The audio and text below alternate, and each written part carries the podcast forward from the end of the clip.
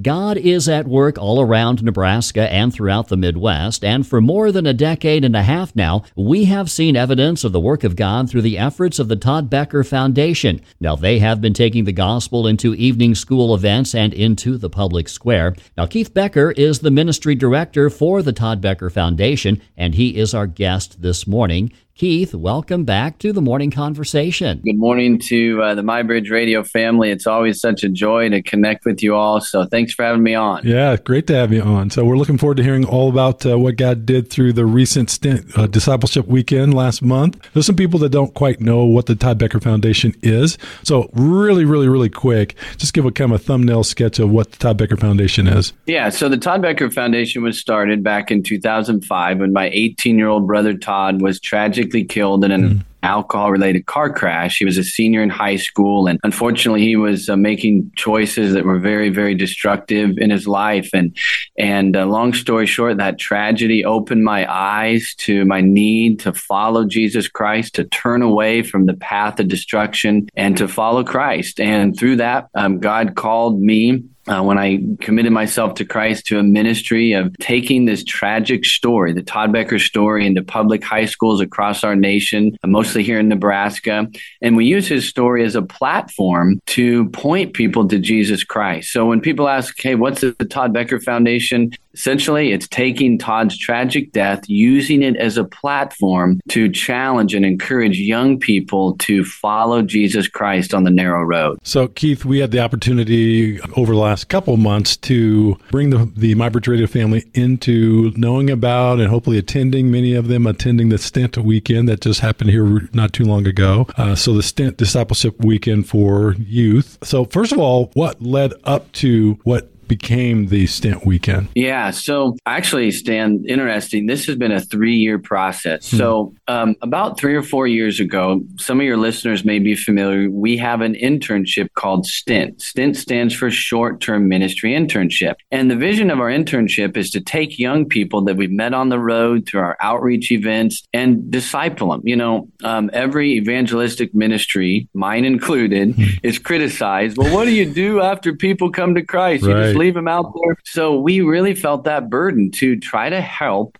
contribute to their furthering journey of following Christ. So we did a stint internship about seven, eight years ago. So what happened was we take these interns through a journey of discipleship. Well, we took them and we do take our interns to a conference in Minnesota every year. It's an apologetics conference, equipping them to be able to defend the faith, to give mm-hmm. answers to tough questions, questions that we all hear every day. Is the Bible reliable? So we were taking our, our interns up to that every year. One of the years we went up there, we thought, boy, wouldn't it be so neat if we did something like that in central Nebraska, kind of the rural areas that we reach. And so, Stan, literally, we prayed about this for over two years, honestly. In fact, Sean McDowell, the speaker we got this year, we had him booked two years prior to this hmm, event. Wow and we changed the date because we thought, oh, we're not ready yet. He was so good to work with us. So our vision was, hey, we're seeing what other conferences, the, the equipping they're doing. We've seen several thousand young people attend these other conferences, and we're going, God, would you do that in Nebraska? Because we know that so many young people are facing the same questions that the Absolutely. young people are facing in the big cities, you mm-hmm. know? And so the vision that we got was we believe that God is calling us and wants us to equip our local area, whether it be from Elm Creek to Burwell. And so the big call on that we felt the Lord saying is do it right here, do it locally and make a big impact. So our vision was again to help young people be equipped with the same questions questions that young people all across the nation are faced with right.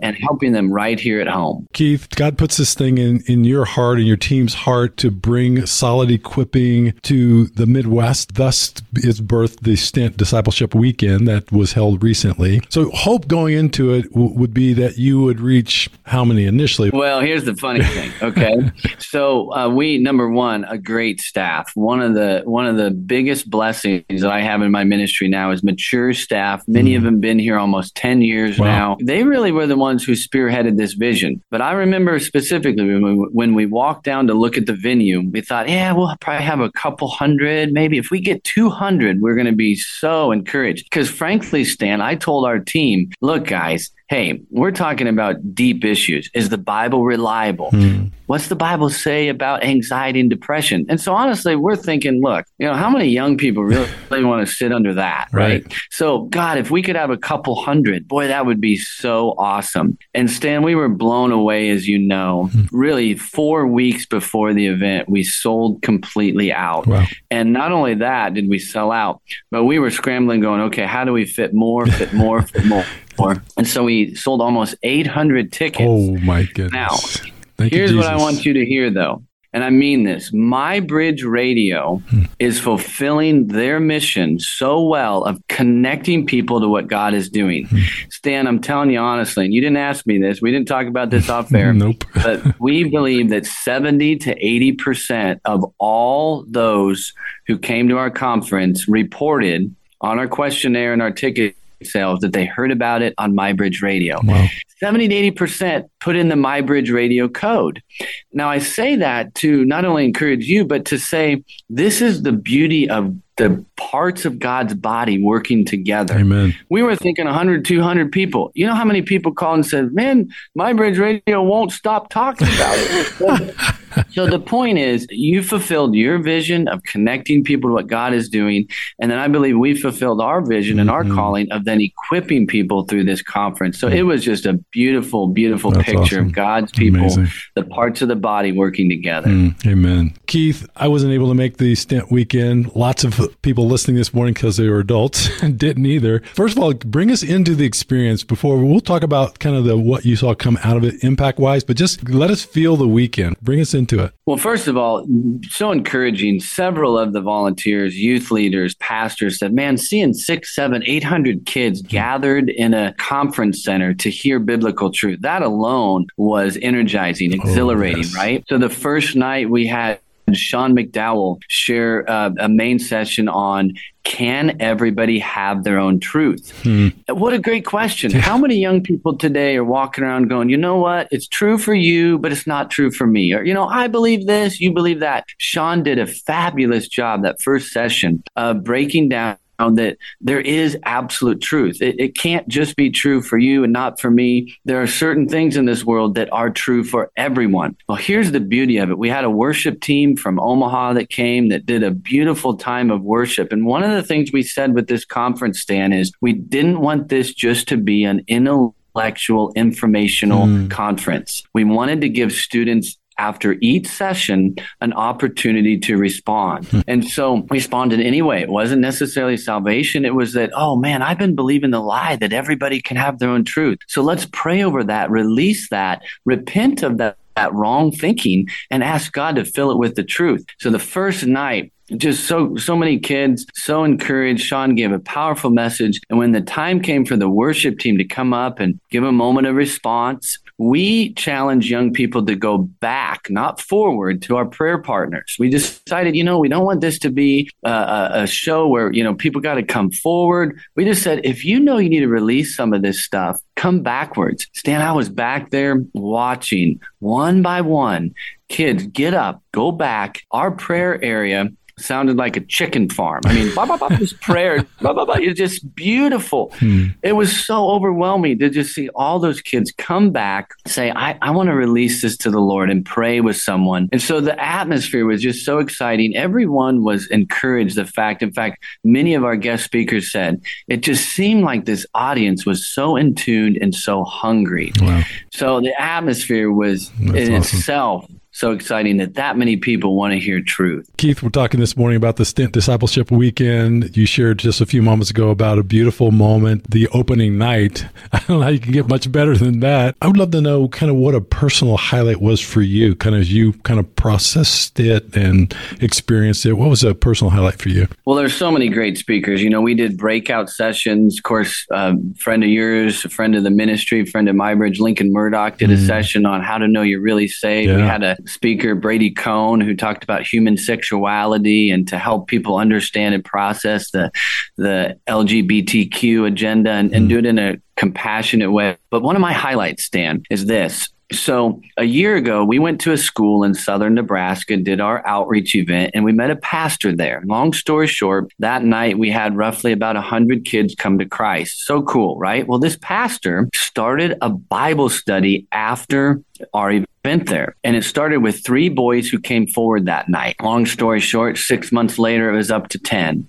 Hmm. About a year later, it was up to 15. And when he heard we were having this conference, he challenged all the boys in his Bible study who came forward at our event back at his school in southern Nebraska. He challenged them, come to this event. By the way, this pastor is like 60 years old. He's a youth pastor, guys. so he's awesome. I got to go to this. I got to go to this, you know, uh, conference in Kearney. But he got him in a van, got him all here. And the highlight for me, Stan, was seeing the fulfillment of the vision. Hmm. That here was this pastor who brought 15 kids hmm. who a year and a half prior had come to Christ during our outreach event at his high school, at their school in southern Nebraska.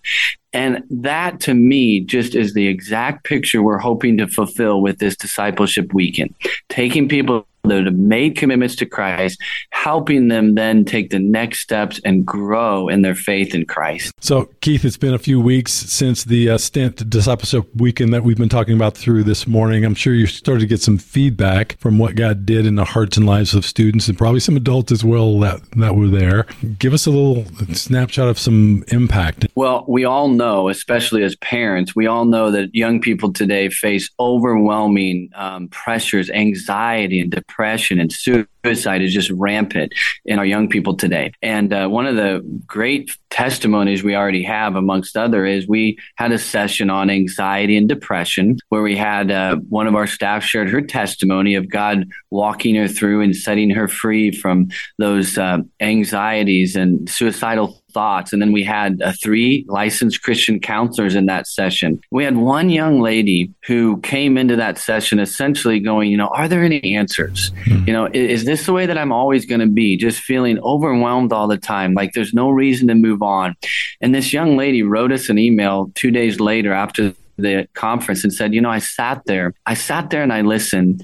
And for the first time I can recall, I was filled with hope. Wow. Filled with hope that this isn't my identity. Hmm. That yes, I'm struggling. We're not going to deny the struggles. We're not going to deny that the world has really put a dark cloud over a lot of young people. But what she said is, I realize that this isn't going to define me, that my depression, my anxiety, just because I've had suicidal thoughts, does not have to define me anymore. And Stan, again, that's just a picture of, in just one session, uh, hope, hope that comes out. And this this young lady walked away having a reason to continue one more day, one more week, one more month following Jesus Christ. There is hope. Keith, uh, we were talking a few moments ago. You shared a powerful story of a young woman that uh, was given hope hope breathed into her soul, possibly even saving her probably at some point if she would have continued yeah. on the path that she was in from uh, taking yeah. her own life potentially. Again, 800 kids there. Not, i know you have more stories, so we have time for at least one more story of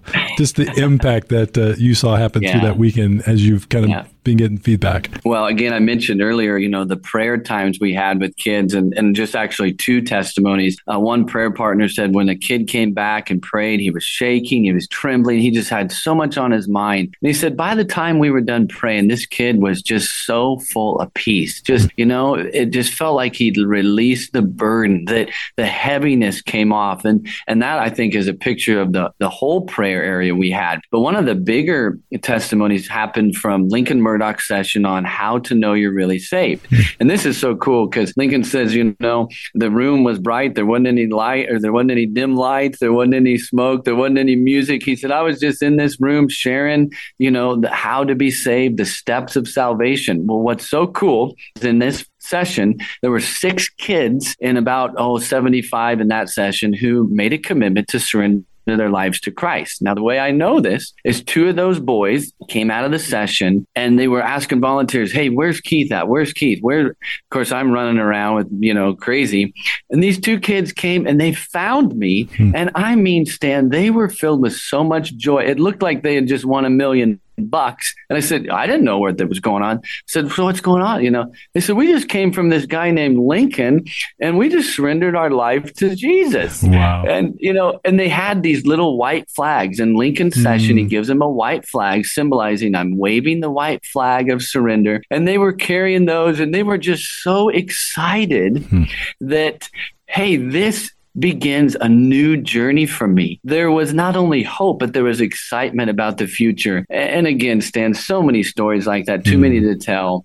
Uh, but we're just so grateful for all these breakout session speakers who did a wonderful job of sowing the seed of God's truth and God's hope in young people. Keith, I'd love you, I'd love to have you speak to the impact of a moment, and specifically what I mean by that. Obviously, God creates through your ministry lots of moments. You you don't even with these discipleship weekends. I mean, that's still a moment of time, right? And when you do the outreaches in different uh, communities at the moment, but moments are powerful and yep. they shift trajectories that play out over days, weeks, months, years, destiny. So I, I know I'd love for you to speak to the power of a moment and the, what Jesus can do in a life that isn't just temporary, even though that was a short window of time that they were exposed to uh, to the ministry. Yeah, great question, Stan. A great point, and it's interesting you would say that because the way we ended the conference, the last session was really just a session of worship worship and response. And one of the things that we strongly tried to communicate that last session is exactly what you're saying is this is a moment to do business with God and you may not ever have this moment.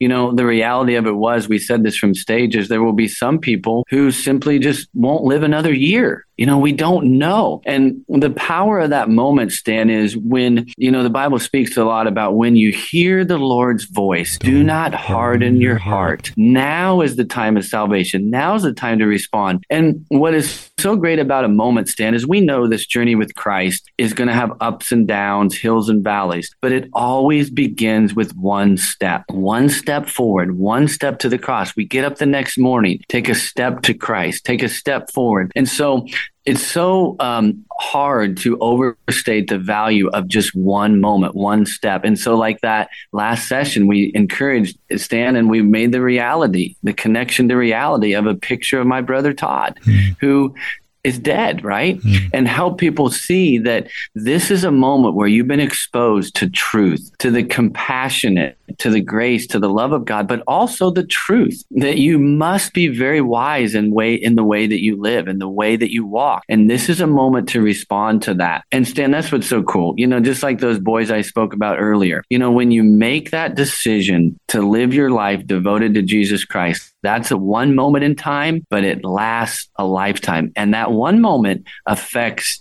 your entire life. Keith, I had the opportunity here a few weeks ago to uh, speak to a high school class. You know, I had not been in high school for a long time. You know, to feel darkness, quite frankly, and the in the liberality of it. I was just picturing again all the craziness of our world. That same thing is being mirrored in our schools. Give us a perspective and a hope for kids in that context. Yeah, well, it's a great point because the reality of it is, is will a young person spend the majority of their before they're 18 years old, mm. and that is in school, their public school. Absolutely. So this is why I always tell parents: be very sober then in what you're sending your kids into. Be aware you're sending them into the devil's lion's den. Absolutely. You just are. You are. You're sending them into a place where the worldview that they're being taught day after day is diametrically opposed to the Christian worldview. Now, that doesn't mean you just pull them out, but it means you prepare them. They need to be equipped. They need to have the full armor of God on, like Ephesians talks about. You know, I hate to say it, they almost need a pep talk every morning, you know, for what they're going going into. Yep. Stand firm against the devil. Watch out. He prowls around like a roaring lion, seeking whom he may devour. That's First Peter, right? So as a parent, I would say to just encourage them, hey, you, you probably can't help that they have to go to a public school, but what you can help is day after day reminding them that the majority of the message they're getting really teaching a view that is opposite of what it means to follow Christ. Also, don't be afraid to be a light. Look, we're going to get mm. persecuted. We're going to get made fun of. I, I'm just aware more and more these young people, when they say yes to Jesus in a public school today, wow, they're immediately going to be ostracized, mm. pushed aside. So just help help them be prepared, encourage them, and support them in that. Mm, so good. Well, and thank you, Keith, for for being that light and bringing that light to the public schools and uh, fighting for the hearts and the eternal destinies of our kids across the state and across the country. Well, thank you, Stan. And one last thing I would say is um, when I looked out on the crowd on this conference and saw seven, eight hundred kids with their Bible open, soaking up biblical truth, mm. I do want to say this to encourage all the listeners God is at work. He's still moving in young people. Even other ministries are experiencing this, that they want want to hear the truth. So we can't give up on them. We got to keep pressing in. We got to keep exposing them to the truth because God truly does have a few, maybe not a lot, but a few who want to be the light and they will be the light. So press on. Amen.